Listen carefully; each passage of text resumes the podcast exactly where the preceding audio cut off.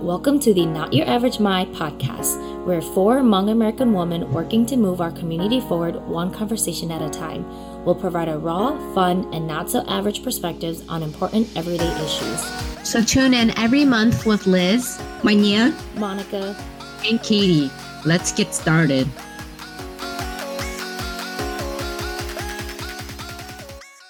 Hey, listeners, thanks for tuning in. This episode is our last and final episode of this month. If you haven't already listened, we recently released a mini series of four episodes where we sat down with our partners and talked about what their perspectives were as male allies in terms of solving gender based violence and what healthy relationships look like. So, in this episode, we really want to take some time to reflect on those conversations and also dive deeper into what um, some of the latest domestic violent incidents in the Hmong communities have been and how they've impacted us, and also really dive deeper into what are some solutions that we can act on in terms of ending gender based violence and supporting survivors. And so, to start off, if folks aren't aware, October is National Domestic Violence Awareness Month and it first began in 1981 by the National Coalition Against Domestic Violence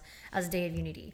Uh, they had three goals in mind, which were to mourn those who have died because of domestic violence, celebrate survivors of domestic violence, and to connect domestic violence advocates across the country. Before we move on, we just wanted to back up and talk a little bit about what domestic violence or DV is and what it isn't. For folks who who may have questions, want to play devil's advocate, you know, we know DV isn't just a rough patch in your relationship or, you know, like a, a an argument, right? Um, maybe about laundry or whatever. It's it's a pattern of behavior and actions that may start out as normal or small, but you know, it, it's it's behavior that happens again and you know can escalate and become dangerous. Ultimately, right, DV is power and control, whether it's physical, sexual, emotional, or even financial. Wanna yeah, I think that's a really good description of what domestic violence is. Um, through my research, uh, like that, I've also included, you know, um, a partner acting in a way that makes the other person afraid that they mm-hmm. might be physically mm-hmm. harmed.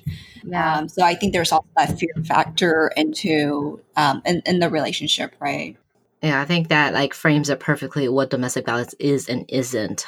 I know this week, this month, we started with four mini podcast series with our partners, and each and every one of us recorded. How did that go, and what were your key takeaways from those recordings? I was pleasantly surprised. It was very why. Nice. Me too. I just I didn't know this about Sid. Um, that you know his mom. They lived in this huge apartment complex, and obviously, like walls are always really thin. You always kind of like know, like, oh, like so and so, like abuses their wife and stuff. So his mm-hmm. mom, you know, would go on home visits and bring him along sometimes. And, you know, she'd bring food and she'd go visit the woman and, you know, console them and stuff, right? Like it was just something that he remembered distinctly from his childhood. And he was probably, you know, 8 mm-hmm. nine, 10. So deep. Yeah. Right.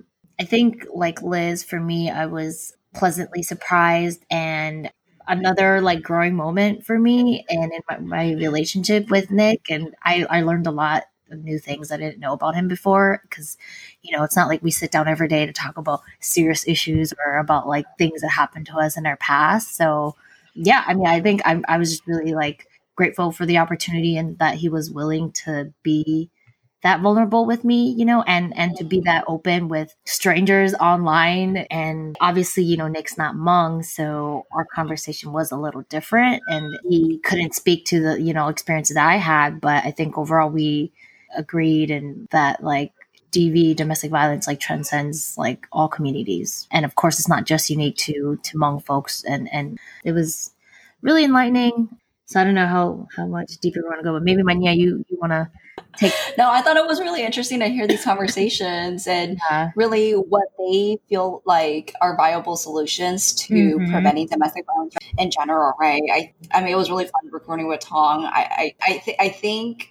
I was also like trying to pull more information from him, right? Mm, like to yeah. really get to the solutions and what, what I mean, what he thought the solutions were And I, I feel like I had to really get that out from the conversation that we had you know, I think I, I kind of expected like macro solutions or I expected bigger solutions, but for him, like actually a solution is to continue to have these conversations and to change the hearts and minds of people um, through these small conversations and standing up against domestic violence, right? So I, I thought that was one of the key takeaways for me.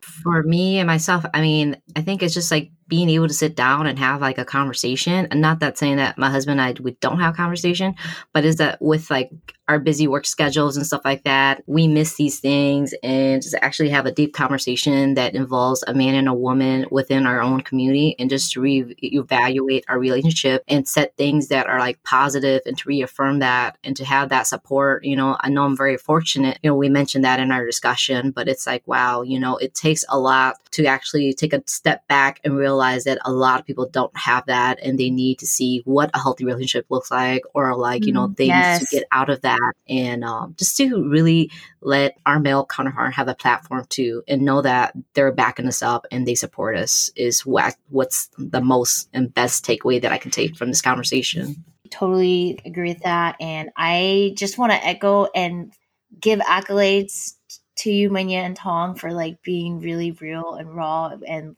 I think it was just so different and so heartening and reassuring that we do have you know Hmong male allies and we and and there are our partners right or just people who also recognize the pain and the the anguish that like Hmong women are going through there was one part when he talked about you know wanting to be better than his father and even though he loves his father and he knows his father is a flawed man, he's like, I'm okay with the haters saying that like I got daddy issues or whatever, because clearly he doesn't, which I still think is the the most ridiculous like conclusion. It's the dumbest comeback. It's the, yeah, it's the dumbest and like ridiculous conclusion from a from that like message that he was trying to send. Of all things that you caught on, you said you think he has daddy issues by by asserting that he wants to be better and and you know i think it, it, took a lot of it takes a lot of courage. So i really commend tong and you for you bringing being able to bring out that perspective because yeah like i didn't realize it but like you know we do we love and we honor and we like nurture our parents right like me liz and all of us have really talked about how much we owe it to our parents and our family members for our upbringing. But dude, they are flawed people and we do want to be better, right? No matter how good. And, and it's okay yeah, that we want to be better yeah. than them for future generations for our kids, right? Right. Cause like yeah, I mean, definitely. Our our parents were not perfect. You know, there are definitely a lot of like traumatic things that I think we've experienced that we haven't talked about yet. But and and of course that doesn't take away from all the goodness that they've done. But yeah, like I think we should all strive to be better, you know, because we know we're not perfect human beings, right? Like, I hope my kids, you know, I can raise them to be good human beings and be better than me, right, in the future. I just thought that was like really, really empower- like powerful to say. And when we do share our resources, I hope people look and see and like just I'm reading all how ridiculous these comments are, and and I like also mm-hmm. I'm grateful for all the like people who stepped up and like supported Tong. Right. I only I mean it takes a real man to realize what the issues are and to correct that. I mean, if you're just gonna let it repeat itself, you're no better than what it was. So this is the best thing we have in our generation is to take what we like and we don't like from what has happened to us or what we have seen and correct that for the future. I think it was a great mini podcast episode with Manya and Tong. Yeah. But let's talk about the three murder suicide we've had in the last month from the span of September to October. How do you guys feel about that? And what do you guys have to say about that? It is really heartbreaking and really infuriating. I don't know about how everyone else feels, but man, when I read some of these responses, and I know I should never, I like, never go comments. into the comments, yeah. never go into the comment section, guys. But man, the responses of like these people and how they frame the victims of these murder suicides like especially you know the woman who've been killed it's beyond in what ways? Do you want to um, share a little bit about that in case our reader uh, yeah I, mean, I think mostly um, you know everyone like more is mourning like still mourning i'm sure and grieving over the the incidents but since we know women have been primarily the victims of these um, murder suicides and like we we've had only a handful of Hmong men speak up right? And i think the responses to those messages have just been really infuriating because everyone's most of the responses that i've seen have been oh not all Hmong men are like this you know you can't mm-hmm. call out all Hmong men for being bad or for being mm-hmm. perpetrators or being bystanders because we're not all bad or that there are bad women and bad men but i'm like there are no bad women killing the dudes you yeah. know like like we're yeah. not hearing stories of Hmong men dying because you know Hmong women are like and or like just the excuses you know to like justify the killing like oh yeah she deserved it because she cheated or like that's why you shouldn't cheat.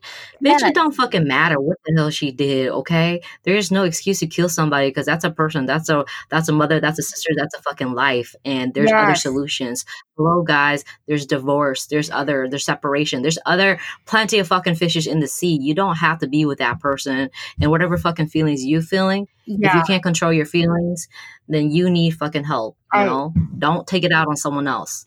And I feel like all of these responses are so rooted in patriarchy, right? Mm-hmm. Why is it okay for men, Hmong men, to cheat, to marry second, third, fourth wives, and have their wives be okay with that. Like their wives are not killing them mm-hmm. for marrying a second wife or a third wife. Okay, if if um, not yet, okay, bad, if there are bad women, I mean bad women and men. Why is it that Hmong women haven't had a revolution, you know, like a, why hasn't there been a revolution to kill these men who have cheated on them and who have uh, married additional wives, right? So I feel like all of these responses are so rooted in patriarchy, meaning that it is okay for men to do these things to hurt Hmong women and to expect Hmong women to be okay with to ooh, right? Yeah, to like, be okay and, with these decisions yeah. that the men are making, right? To be honest, like I I, am gonna, you know, I'm gonna be honest about this. I didn't read about these three murder suicides that happened because I just feel like they're they're just gonna be too triggering for me. Yeah. Um, and I know that things haven't changed. Like I started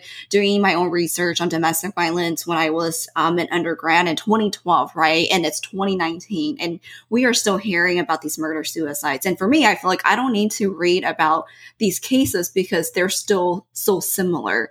Like whatever happened between that that couple, it escalated where the man thought that the only solution left was to kill her and then kill himself and leave these kids behind. So I'm just going to be honest, I didn't read them.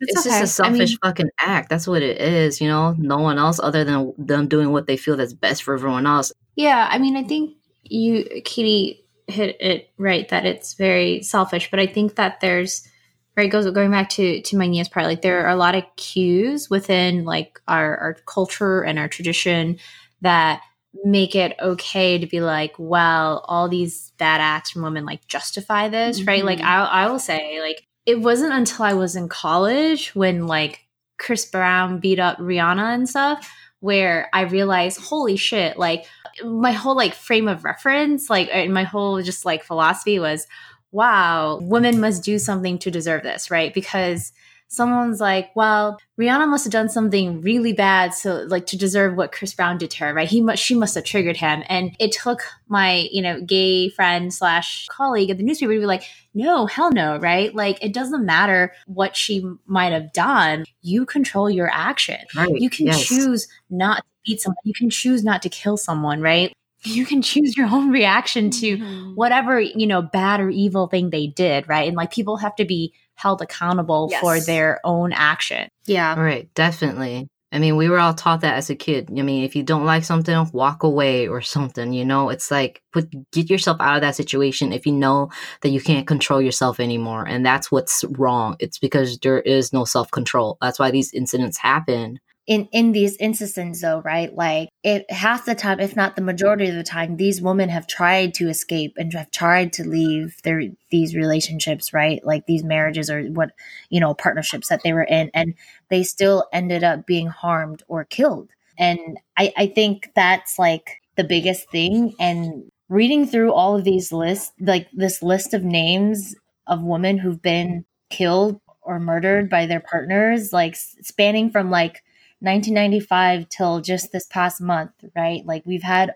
over 35 cases or incidents of where Hmong women and children and or their allies and partners have been killed in the line of like their their estranged husbands or ex-husbands coming after them. It is so frustrating. Like I I don't know why or how like this continues to happen, right? Like Liz, I, I used to also think, right, like, oh, maybe these women did something that warranted this kind of treatment, right? That allowed or that justified their like their treatment by their husbands. And I, I don't think I realized it until when our our cousin was killed in 2013 and her brother was mm-hmm. killed also in the process of trying to protect her from her estranged husband at the time. And we went to the funeral. I think I was still, a, I think I was a junior in college because it happened in 2013. And like everyone was, you know, in Hmong culture, like trying to figure out who's going to pay for her funeral and who's going to pay for the, her brother's funeral. And, and then also because they had to, since her husband killed her like and killed himself like who was gonna worry about him and i'm just like like there are no words to describe that right and and I don't know. Like, I don't know why I, it hits me so hard because, like, I've never had to go through that. But, like, thinking about yeah. all of these women and all of these people who've had to, like, you know, go through it, like, it fucking sucks. And, like, mm-hmm. then to hear all of these responses online about how, oh, you know, Hmong men aren't all like this, dude. Like, this is not about you. This is about the lives of women who are lost and children. Like, literally, I counted like 15 children were killed in the process of all of these cases, right? That span like five different families. It's it's not okay. And like it is time for like men to speak up, whether you're part of the problem or like not. You're inherently part of the problem if you're not speaking up and if you're not calling out the bullshit and if you're not holding other people accountable. And we know our dads and our brothers and our uncles and our grandpas know that this shit is happening. We know they have the power to influence others and make a difference, right? Time to fucking step the fuck up. No more of this. Not all Hmong men are bad, or not all Hmong men are, you know, abusers. Like, we fucking know that, dude. Like, do you need an award just to be a good person? You know? dude, it's, I don't know how anyone could not be this enraged, you know? And like, who's gonna speak up for all these women who've been killed and all these children who's been lost? Yeah, no, right. Monica, I appreciate you being I appreciate your vulnerability and you know th- this this passion because we all like we all need that and to me it's a reminder because I think that because I've seen it so much, yeah. I sometimes become numb to mm-hmm. it because I know it's going to happen.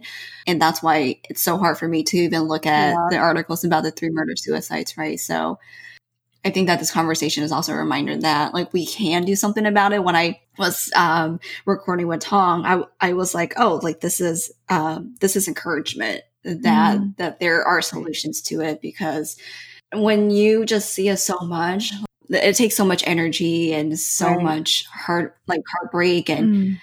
to to to feel like there's an end to this issue, right? So or that there's a solution yeah. to these problems. But I mean, it's an ongoing thing. And the first step is to bring awareness, is to have these discussions, you know, and like talk mm-hmm. about all mm-hmm. the shit that we we've heard and the things that we grew up listening. I mean, like I'm sure I'm a, I wasn't the only one who sat in on like these clan meetings as a little child running in to grab oh. our sodas or our pop, or whatever, yep. right? And you and you hear, oh, Oshende, or you know, hold on, have a big heart, it will pass. No, it doesn't fucking pass, okay? Look at what fucking happened. Yes. So I think that's an excellent point because I've, I've been thinking about this a lot. I thought about this last night because so I've always been interested in, um, you know, going to law school and legal systems, right? And I've always heard like, you know, we, Hmong folks have like their own like ways of like governing each other, right? Like even before like 18 clan council, you know, like whatever, right? Like right. we are actually supposed to be like great mediators, right? Like when we have like weddings, like we have like negotiations mm-hmm. and stuff like that. And I think, you know, and this goes back to kind of our conversation about the bride price. Like mm-hmm. I think mm-hmm. if we gave our daughters um the benefit of the doubt and not like, you know, the husband because mm-hmm. he's male and, you know, maybe things would be different, right? Because we do have our own systems of managing abuse of managing domestic violence it's just like the question is like why doesn't it work right like they don't and- and- work. yeah well it It doesn't work doesn't work because- because it doesn't work because those people who advocate for those victims aren't people who they want to advocate for them. It's like it's not like I'm gonna pick my girlfriend to come talk for me who knows me best. This is like a great uncle from the third side across the country who I've met two times in my life gonna Yeah, speak up for me. Like, or right like it- our our culture is rooted in patriarchy. Another thing Mm-hmm. is like our family is too ashamed to admit that right? Because I, I thought about Mm-hmm. it. I was like if more dads were willing to be like this is my daughter. Like you can't beat her. You can't do these things to her right? And, and like like actually maybe having our like you know our traditions and customs like you know be upheld to like the idea that they're supposed to be then maybe things would be different right? If if our uncles were like oh 你有被跟菜哦, you know like we love her and you can't do this like maybe things would be different right because i think about this a lot and i think our cousin who died was like our age right She was she got 27 married i think when she was when she was killed. Her brother was 18. yeah, so she My she age. was like my I'm age. 27 and, and right to Me, now. like it's scary, but I was like, oh, you know, like, I I I wonder sometimes because like my you know my uncle, like I know he loves his kids and he's also very traditional and he's you know like a, a figure in the community. But I you know I always wonder like if it mattered to be like for her to be like oh you know like my dad is like you know a respected elder in the community like you can't do this to me mm-hmm. right? Like if But- we had stood up for her right? But And- don't you think that they say that in these clan meetings though? I feel like these men are saying, hey, you can't physically abuse the, your partner. You have to be good to her. But then the behavior still continues. Yes. And then they still come Right, back right. to these meetings. and then the solution is always to, hey, work it out. Right. Be patient, especially yeah, your wife. but uh, this goes back to the shame. Like, why why is it shameful to be a divorcee, right? Mhm. Like, yeah. we have to like take away that stigma. so I feel like- saying, right, like yeah. if it feel- doesn't work out, then yeah, it doesn't work. it doesn't work out, right? But I feel like that solution from these clan meetings is to always go back and try to make things work for the wife to be patient. Everybody knows that abuse is wrong. I do feel like in these clan meetings, they are telling this partner, Yeah, the guy, to not to abuse his wife, right? So I feel like it's there. It, it's the behavior that, that that is not changing, but it's also the system, like you Yeah, mentioned. the there's no system that- consequences. Yeah, there's no consequence No that reinforces that it's okay for you to continue or to they don't want the wife. consequence, which is okay. You know, we're, we're separating. Like, this is a divorce, right? Because like Mhm. you can't keep doing this. You know what I'm saying? Where like I think if we were less ashamed about Mhm. you know having daughters as divorcees then like that's okay because i will say like my greatest fear is getting divorced i tell people that all the time because this is Screw what I, that i've grown shit. up Divorce just means No, that you get Why- your why? Why is that back your and do other greatest fear? things. because Come the on. stigma my mom taught me and i think she'll be fine being like and and not that she ever told me this explicitly right but like i to me like whether i'm married like a Hmong person or not like one of my greatest shames would probably be to be divorced because that means like I fucked up, like Yeah. I picked the wrong Yeah. person. You Oh my gosh, Liz, if you fucked up and you got divorced, you can move in with me, okay? Nobody wants to Thank you. accept you. Move in with me. But you know what I'm They send you back, Oh. come to me. there are these implicit things that we grow up with, Yeah. right? In in our culture, where I'm like, even me, like not kind of caring, maybe not marrying a Hmong person, I'd be like, shit, like if I got divorced, that would be the most Mhm. embarrassing, shameful thing Mhm. to ever happen. I mean, we really need to deconstruct that. Yeah. We really need to, you know, end that stigma against being a divorced woman in the Hmong community. Because sometimes, honestly, that's the solution. I mean, that's one of the solutions where you're going to be able to get away from an abusive partner, and Yeah. that's okay. We need to accept that. Yep. That's Um, my number one. I think that it- Family, man. You gotta have those You know, open doors. Yeah, and I was just gonna say that I think sometimes it's easy easy for Hmong men to detach themselves from the issue, right? Because you know they know that they're probably abusing their partner or their wives, and but they're still a part of these clan meetings, telling the other guy to not abuse his wife, Yeah. right? Yeah. so I feel like sometimes it's easy for them to detach themselves from Mm. oh, like I'm the abuser. I think it's easier for them to separate themselves from that identity as an abuser because they they probably don't think they're an abuser, right? Right. Yeah. because no one's told them that it's wrong, right? Like, Or even No, if they think they have, know it's like self denial. yeah, they're they're what I mean. denying their their like their actions and and like in their world they're perfect so they can't see the wrong that they're doing you know but unless someone raised that concern or raised their awareness I mean, yeah, I, I think just going back to what you're saying, Liz, like I agree with Minya. These things these things are being said, I think, in these quote unquote clan meetings, but isn't it also just really fucked up though that like women have to have a male pers- spokesperson speak up for her on her behalf? that's just ridiculous to me. Like, I also think she should be stupid that they need that clan right. meeting. Like, she should be willing and able to speak up on her own and to pro- project and profess, you know, whatever need it is that she needs, right? Or whatever demand is that she has. Like, my partner is abusing me. I want to leave the relationship. I'm going to divorce him. Like, why does there need to be a clan meeting discussion? Why does there need to be a spokesperson for her? She should be able to walk away whenever she needs Right. to, you know? She Yeah, no, should, yeah. that's She should be like, hey, y'all, I'm leaving. Bye. And like, I don't need to explain my reasons to my whole family, to the whole family tree, people who don't even know our business about our business, nor do I want to. You know, it's like if a woman should feel empowered enough to be like, hey, I, this isn't working out for whatever reason it may be. Maybe I just don't love you anymore, or maybe you're a piece of shit who beats me. You know, like I should be able to walk out when I feel like it without all these repercussions. Yeah. Yes, No, I, I mean, get that out. some, I would say I think some families have allowed their daughters to do that, but not all, and I think that's that's a problem. But the the the thing that pushes up against this is that obviously now we we live in in a society where um you know we have like laws that um you know like if you marry legally uh, within U.S. law, and you can also get a divorce, and I think a lot of um, you know, elders are like afraid of that and like they shun that. But like in some ways, this has been a great opening for Hmong women who are like, hey, like I'm over it. Like I am getting a divorce, right? Well, so I, I think we I, I want to be careful when we use the term empowered. Um, Sure. To walk away, right? Because it takes about seven to eight times Yes. for a Mhm. woman Yeah. to leave an abusive relationship, right? I, I think I think we need to frame this by saying like we need to create that environment where it is okay for a person to leave without feeling like they're gonna be killed Right. if they leave or Mhm. feeling like they're going to be um, to not start not be able to start a new life on their own financially Mm, whatever else on their Mhm. own right so i just kind of want to be careful about how we frame like use this term empower Sure. because it is really hard to leave an abusive Mhm. relationship again it takes seven or eight times and Sure. from how women uh, when we talk about um, leaving abusive relationships maybe it's easier for the younger generation Maybe not uh, though, too. I feel like for older Hmong woman, it's so hard to leave an abusive Mhm. relationship because you've been married for so long. Right. They value the culture so much and that, and they also worry who's going to marry them when they Yeah. when they pass away. Right? It's usually the the uh, the husband's family who will be doing that. But I can speak for myself. Like as a younger Hmong woman who is college educated, I'm gonna be like, fuck that. If I'm not gonna, if I don't want to be with you, then I'm gonna use the legal divorce system to divorce your ass, right? Right.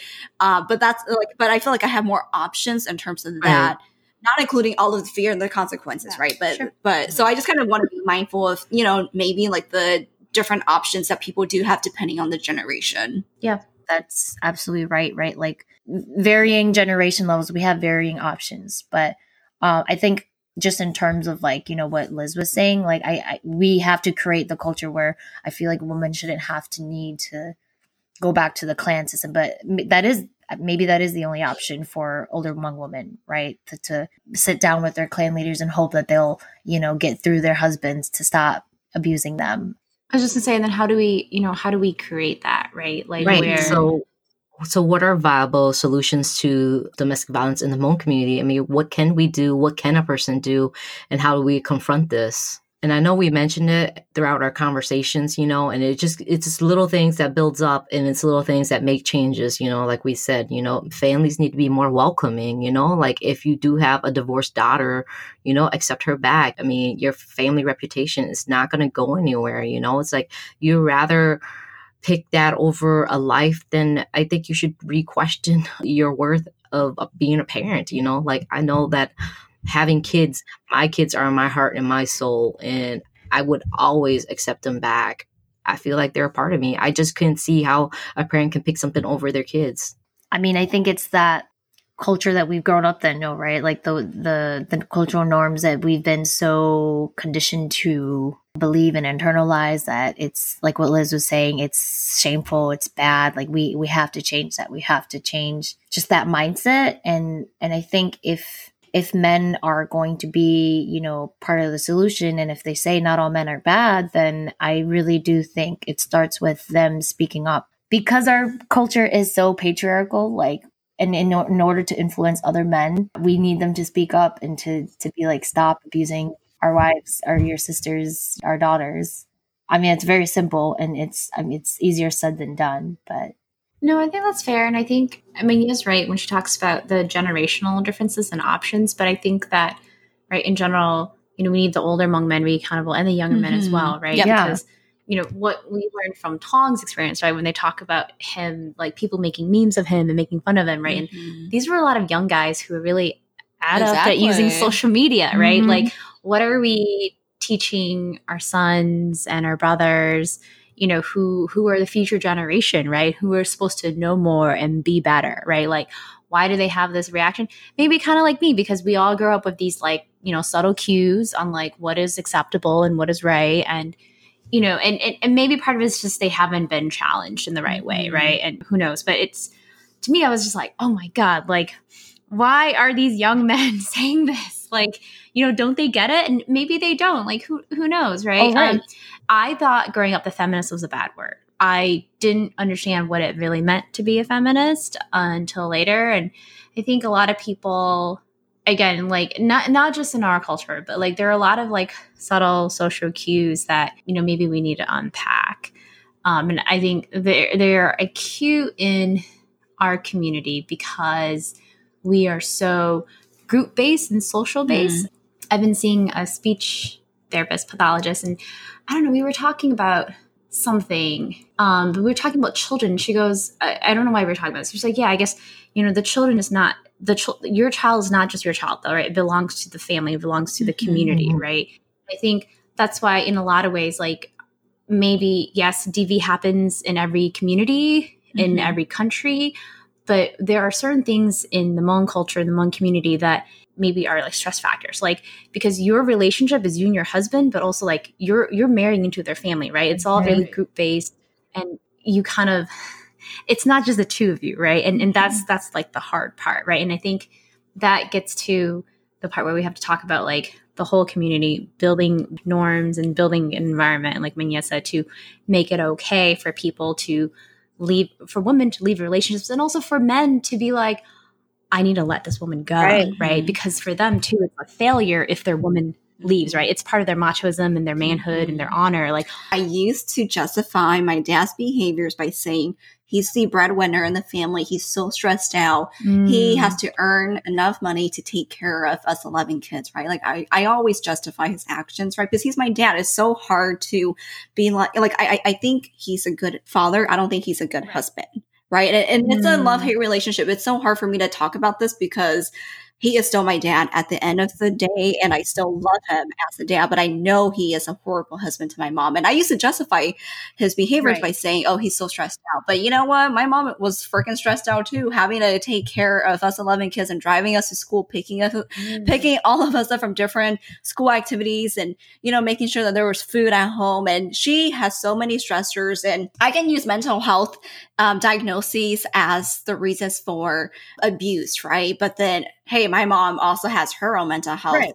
diagnoses as well. So why is it that she's not mm, abusing right. him and he's abusing her? Right. So I don't know. Like it's so hard for me to be like, oh, it's these stressors and you know and that contribute to people being abusers, which is true. But then why is it that men are still the, the, main perpetrators right and, and and i think that's why we need to reform like reform cultural norms mm-hmm. that reinforce patriarchy yes I echo all of that. I think it's redefining what masculinity means, reforming gender norms mm-hmm. and gender roles in our community, right? Breaking patriarchal practices and changing our views on how we value and treat women, right? It, it, it begins there. And then in, just in terms of how we change, you know, men and women's minds, right? Or, or how we shift the community mindset.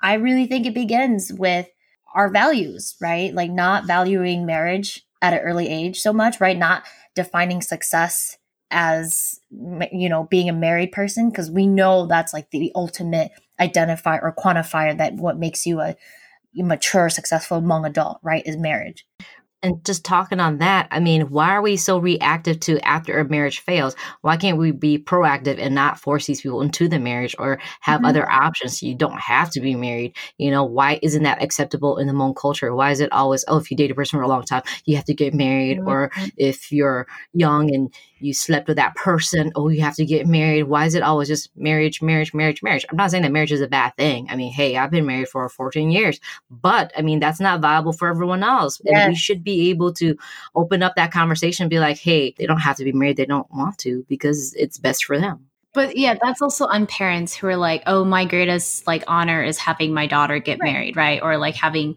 my son marry yeah, this beautiful right. like but that's what I'm saying. Right? Like, like that is part of I, the being proactive. Like I think this is part of the solution right yeah. like changing really shifting that mindset and you know teaching our older generations new upcoming younger generations now millennials like us that marriage is not the only option right. and again you know trying to recognize our privilege here like i know for some people marry marriage is sometimes the only option for some people to escape their current situation but you know i really do i really do think it begins with just changing that mindset because and i wanted right. to add apart. You know, there's always a thing in the Hmong community where like the older guys want to marry the young girls, Yuntai and Mona, mm-hmm. because they're virgins, but also like that is just fucking gross.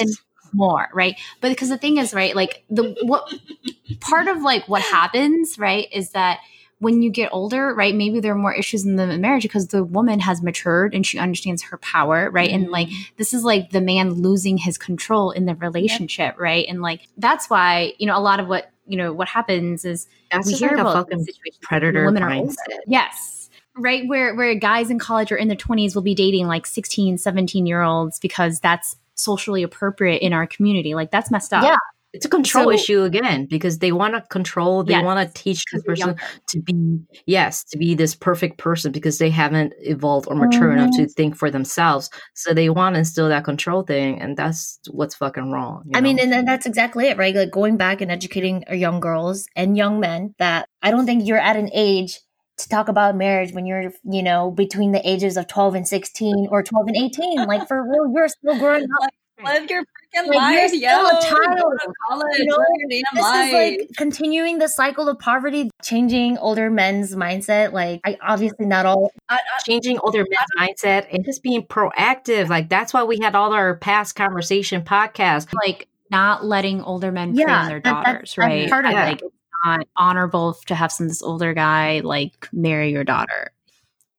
I, I, I don't, you know, I kind of want to bring this back to like services to ending domestic violence, right? Like, I don't, first of all, I don't think there's enough money mm-hmm. and, um, or funding and services for women who are, who are facing domestic violence and who want to escape these relationships, right? Because th- mm-hmm. I don't think mm-hmm. there are enough domestic violence shelters yep. that mm-hmm are mm-hmm. specific to Asian American Pacific Islander communities, yep. especially Hmong, including Hmong women as well, right? Like, but especially them because they have big families, they have a lot yeah. of kids, right? It's hard. Like, I don't think there are enough AAPI shelters in the first place, and mm-hmm. then you know specific resources to Hmong women.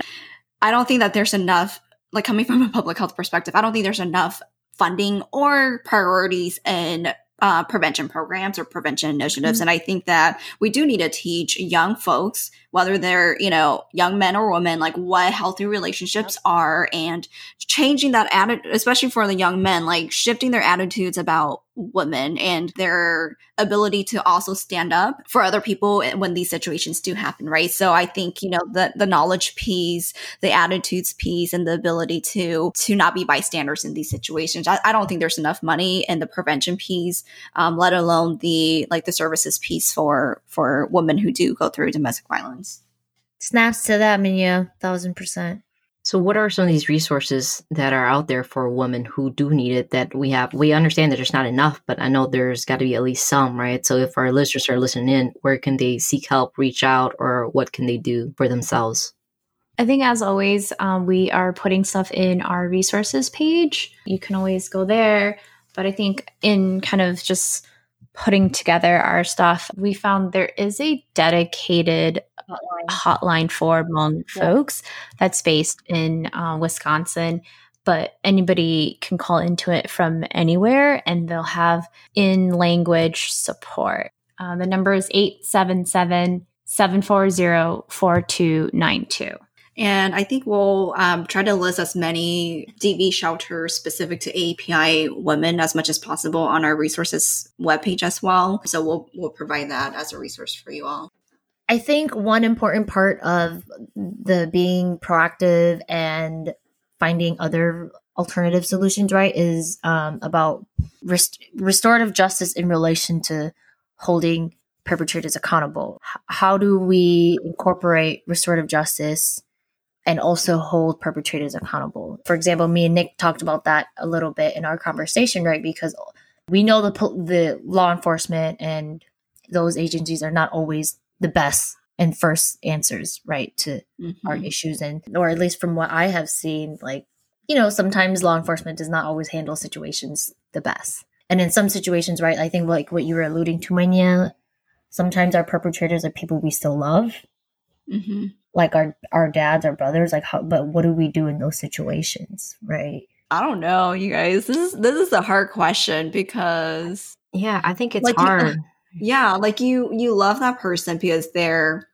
related to you whether that's your dad or not mm-hmm. brother cousin uncle whatever but then you don't want to see them behind bars because that's not helping them learn that that behavior right. is not okay right so so I, I find this hard and even when you call the cops in these domestic violence situa- uh, violence situations i think oftentimes the cops have always been on the side of the perpetrator from my understanding it's so hard to prove that you were being abused in yeah. the first place. So it's right. even especially know. within was, domestic relationships, right? Yes, yes. And I was gonna say it also gets confusing because sometimes like I, I know there are real cases where maybe like the woman like pushed the guy off her and he hit his head and then she gets arrested, right? Because the cops like are like, well, clearly like he has an injury and you don't, you know, like so there's mm-hmm. calling the cops is not always a guarantee. And I know like, you know, people it's it's unclear to them too, right? Mm-hmm. Like who is the real perpetrator, and mm-hmm. so it's it's difficult. Um, and I think it, it is hard, right? Because like you already have these ties. I think this is also why like it's hard for some women to leave because this person is like the father of their mm-hmm. children, right? Or their main source of income or it, survival. Yes. Right. And um, you know, I think Hmong people try to do this by with those clan meetings, but it's not helping because there's no like structures, consequences, and anything to help that, you know? And I mean, maybe we can hold better um, restorative justice circles and stuff like that and implement those things. And that's like a teaching thing that we need. And I know for that, that has to be like a community based thing. Yeah, I don't know. It's it's hard because my thing is I've heard of a situation where the couple was um, fighting and one of the kids left to go get some relatives, right? And then when he came back, the husband had killed the wife and, and, himself, right? So in that mm-hmm. situation, mm-hmm. like, which should you have called the cops instead right. of going to your relative's house? Right. I don't know. And I think right. so. I, you know, I'm not advocating for calling the cops. I'm not advocating for hey, just going to calling your relatives, right? Like in that situation, you do what is whatever is best for you. But it's I don't know. I, yeah, I think it's a difficult question to answer all around. And, you know, like I said, I mean, that's how most people try to deal with it. And it has been working as we can see. And calling the cops isn't fit for every situation. But if you feel like there's a life that could be threatened, then I would say go ahead and call, you know, I mean, at least you can try or so. But what we really need to do is just to prevent these situations from happening in the first place. I guess from the policy perspective, is there anything that folks should be aware of or that they can maybe try to help ask their legislators to to act on? To support all, vote for people who will actually support women. Yes. mm, yes. because I wanted to mention the Violence Against Women Act. There was a challenge where it might not pass, right? It's stuck in the Senate right now. Passed. So sorry, it passed the house uh, in the House Senator McConnell sucks. So this is why I'm like, freaking vote for people who will actually give fun, give mm-hmm. funding to the people that you care about, to yourself. Yeah, and and yeah. I, I mean, I was just gonna say on to that, like people who actually support like all all people, transgender victims, undocumented victims. Like the, the Republicans wanted to strip that provision from the bill, and and that's why it's Monica. What provision? Are you oh, talking so about? the Violence Against the Woman Act was reauthorized right in the House, um, they passed it in April, but then it includes a new provisions protecting transgender victims and banning individuals convicted of domestic abuse from purchasing firearms, and also included provisions to protect undocumented victims. But Mhm. the Republicans wanted to take that provision out, which is why it's stuck in the Senate right now and why they haven't voted on it because they don't want to support transgender um, undocumented folks, right? And they think that it's uh, by barring uh, domestic abusers from purchasing firearms that it, it goes too far against people's Second Amendment rights. And I'm like, no, what the fuck? People, Why? Yeah. Mm. So My I, question I, is why? Because you know what? When you fill out for a lot of these job application, if you have domestic violence on your application, they won't even fucking hire you. So why would why why can't that be a prevention from don't know. buying a gun? Okay, because people won't even hire these people. These people won't even hire these people. They don't want them more from. I bet you these Republicans, right? They wouldn't even hire these people. So why are they allowing them to buy a gun? So it's it's like yes, money it's get money from the NRA. Right. So Exactly. Yeah.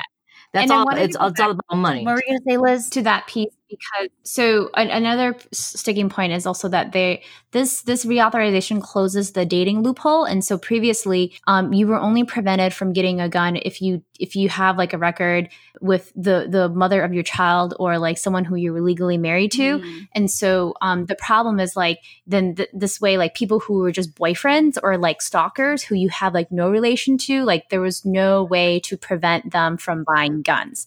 So this this version also closes that loophole which again like is cut would maybe cut down on gun sales and the republicans don't like that um so Mhm. definitely have blood on their hands i mean because and i'm, I'm we're, we'll link to this article in the resources too but basically even though crimes have gone down um intimate partner violence so if guns have increased Mhm. and again, like domestic violence happens in every country and every community, but it's particularly bad in the United States because we have such easy access to guns. Mhm. Intimate partner violence with guns has increased. Like the women who have died recently in the Hmong community, they were shot by of their all the, partners. the majority of all the incidents, the murder suicides, I like looked and read all the cases. Like the majority of them were shot and killed by their perpetrators. Mhm. They were yeah, because it's yeah. so easy. easy to access guns. I mean, this is why when I said there are not enough resources dedicated to DV, I mean, this is why the Violence Against Women Act need to be need to pass Mhm. uh, because you know for listeners who are not familiar with this act like it started uh, it was signed into law in 1994 and um, it allows uh, local and state governments to receive federal money to run programs that prevent domestic violence sexual assault and dating violence right so when i said I mean, it, we need more funding in this area. Like, this is why legislation is key to allowing these services to continue, prevention programs to con- to continue or to start as well. Yeah. So people call your your senators, your legislators, and specifically if there are any Hmong folks in New York, at least Stephanie was the one who was like, Democrats don't want to work with the Republicans over this bill. Fuck her and her out. like I don't Wow. know Bring who that else is in there, but like both these fuckers out. Call your senators, tell them to pass the bill. and tell them to- All I'm serious. Like, obviously, there are a number of other policy issues that we could probably take on, but man, this has no reason. This is key. This y'all. is a bipartisan, like, supported legis- bill. Like, there are 22 Exactly. Republicans who support this, so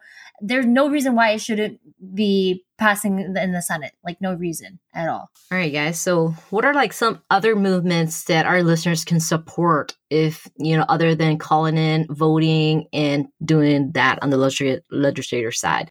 Oh man, that's so hard. I don't know. I don't know It's if so I had hard. it. It's, it's so Yeah. hard. But you know, I think my, I guess my ask of our, of our audience is to really extend your compassion to the women in, in our community, right? Mm-hmm. Because we live in a, such a patriarchal society, and women already go through so much shit for the d- decisions that they make. Like, please support your sisters or mothers or aunts, cousins who are going through situations like domestic violence and really listen to them, hear them out, believe them when that happens. So really extend your compassion and your support to them and uh, put them first, right? So I, I guess for me, that's my ask, like really put the women first in these situations. And that falls on all of us to change our community in the future. You know, maybe we didn't grow up in the best, but that doesn't mean that we can't have the best later on or have that for our kids. And it's always been a goal of every person is to be better than the last generation. And I know we can do that. We just have to step up. Hmong men, just need to be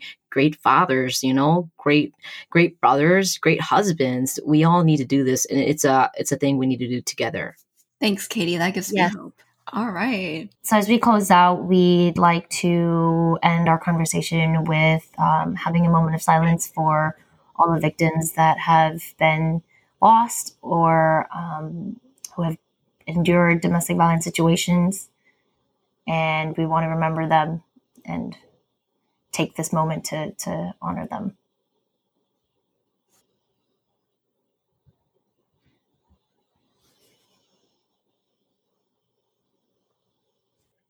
Thanks, everybody. As we wrap up, we also want to acknowledge that the most dangerous time for victims is when they decide to leave. So please stay safe, be prepared, and seek help if you need it. You know, we'll have some resource on our website. And like my Nia said earlier, it takes some people seven to eight times before they actually leave. And we know that it's dangerous. We're not asking any of you to up and leave right now and be put in danger. That's the last thing we want to do. We just want you to know that you are valued and there uh, are options out there. So, you know, just know that we're just here to encourage you to make the best choice for yourself. All right, take care, everybody. We love you, and we're there with you. And we're ready for the hate comments, okay, guys? Constructive comments, please, only. Thanks, We'd love to hear your feedback.